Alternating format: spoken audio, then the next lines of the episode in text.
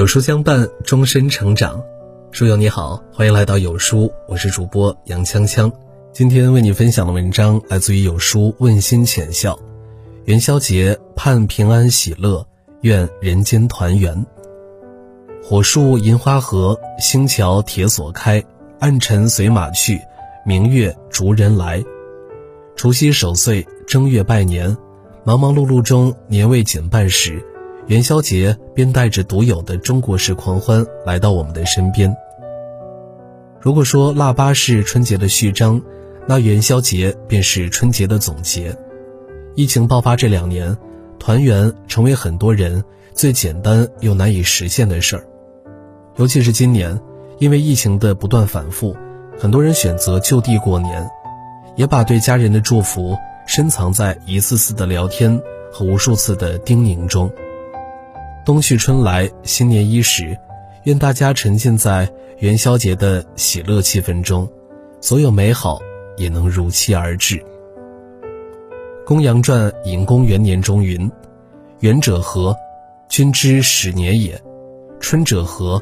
岁之始也。”传统节日中，元宵节是春节的最后一天。过了这一天，大家会重新踏上征途，正式开启新的一年。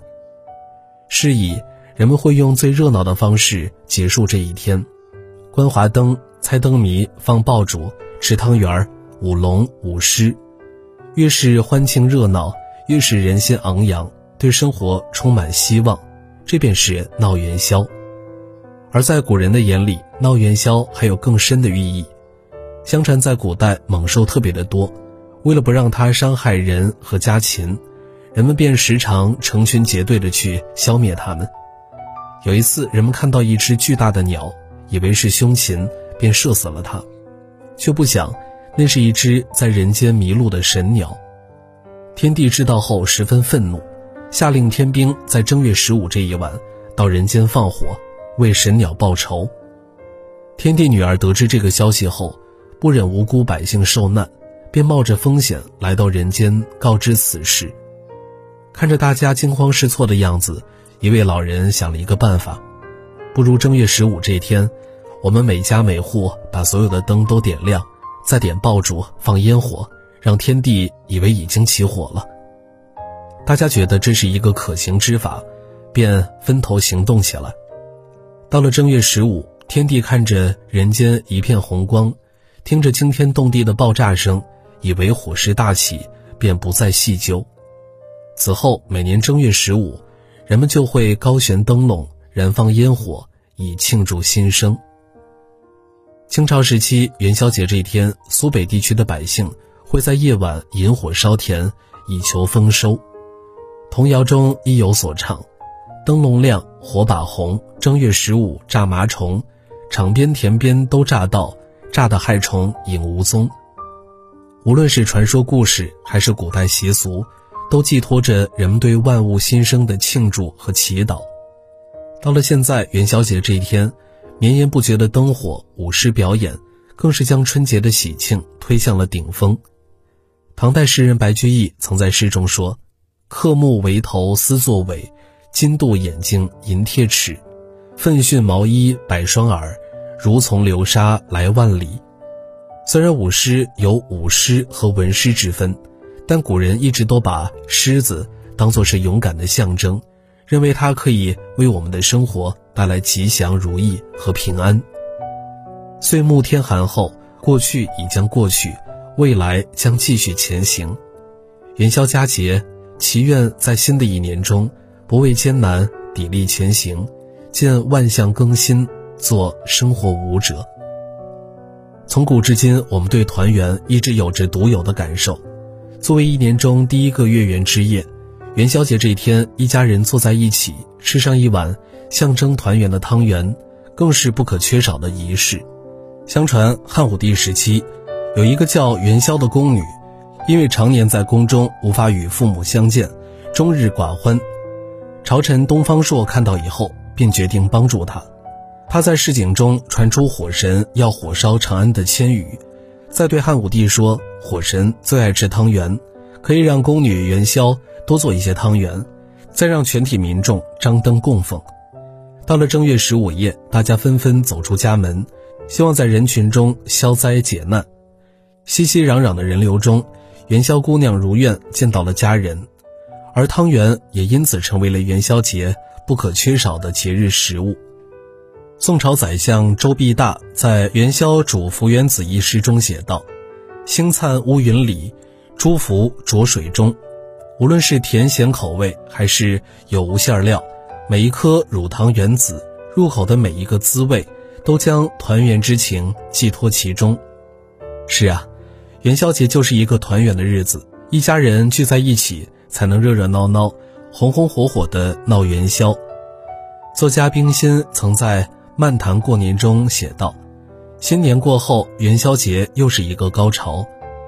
从古至今，我们都偏爱着团圆，就算远在千里，也愿向家奔赴。这是一种独有的圆满，也是一种独特的传统文化。也许此时的你正与家人围坐炉边，回顾着过去的一年，诉说着新的计划。也许此时的你。”因为工作忙碌，已经背向家门，踏上回程，但只要心在一起，便是团圆。在这元宵佳节，祈愿所有人能美满安乐、幸福安康。诗人余光中曾这样形容元宵节：在西方，人家的情人节是二月十四日，我们的情人节就是今天。我们的诗词里，“月上柳梢头，人约黄昏后”，多么浪漫。古代年轻女子往往被养在深闺，极少有出门走动的机会，但元宵节这一天，女子却可以结伴同行，出门赏灯。妇女出游街巷，自夜达旦，男女混淆。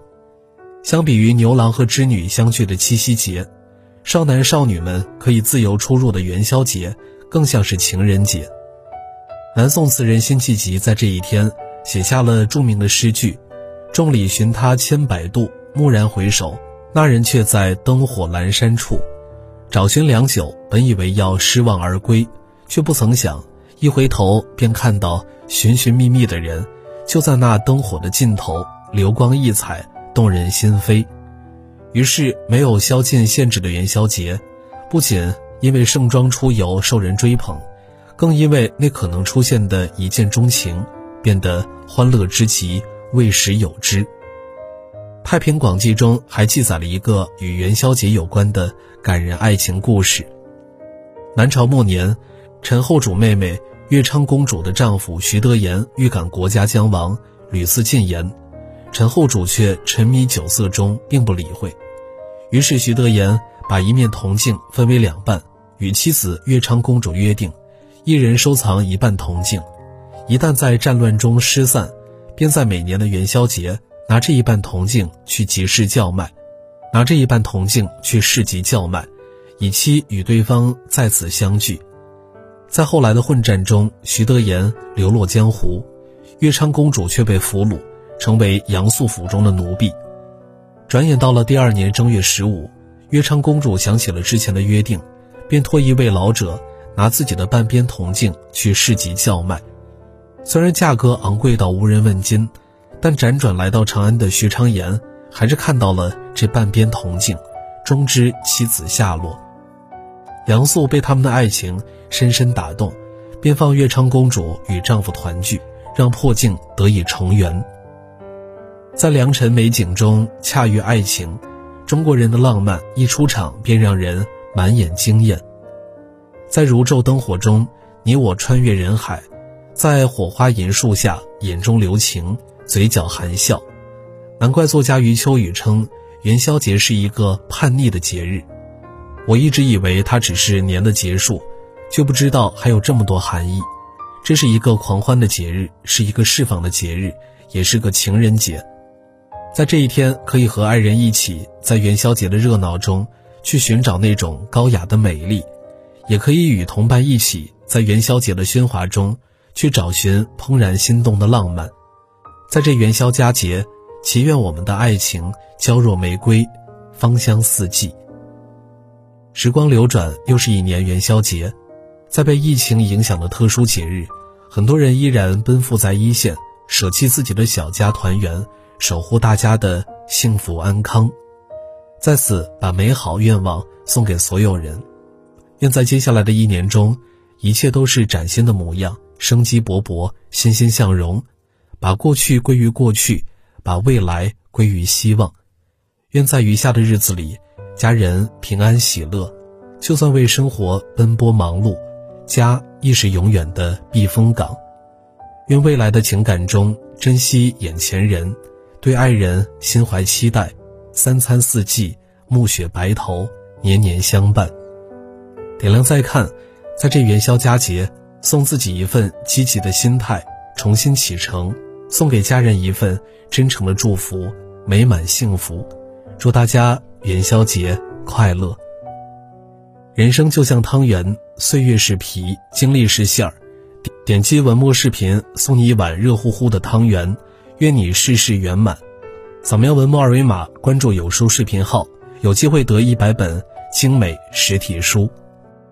好了，今天的文章就和大家分享到这儿了。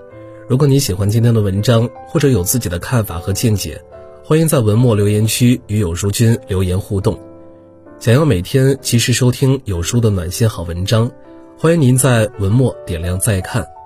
觉得有书的文章还不错，也欢迎分享到朋友圈。欢迎将有书公众号推荐给朋友们，这是对有书君最大的支持。明天同一时间，我们不见不散。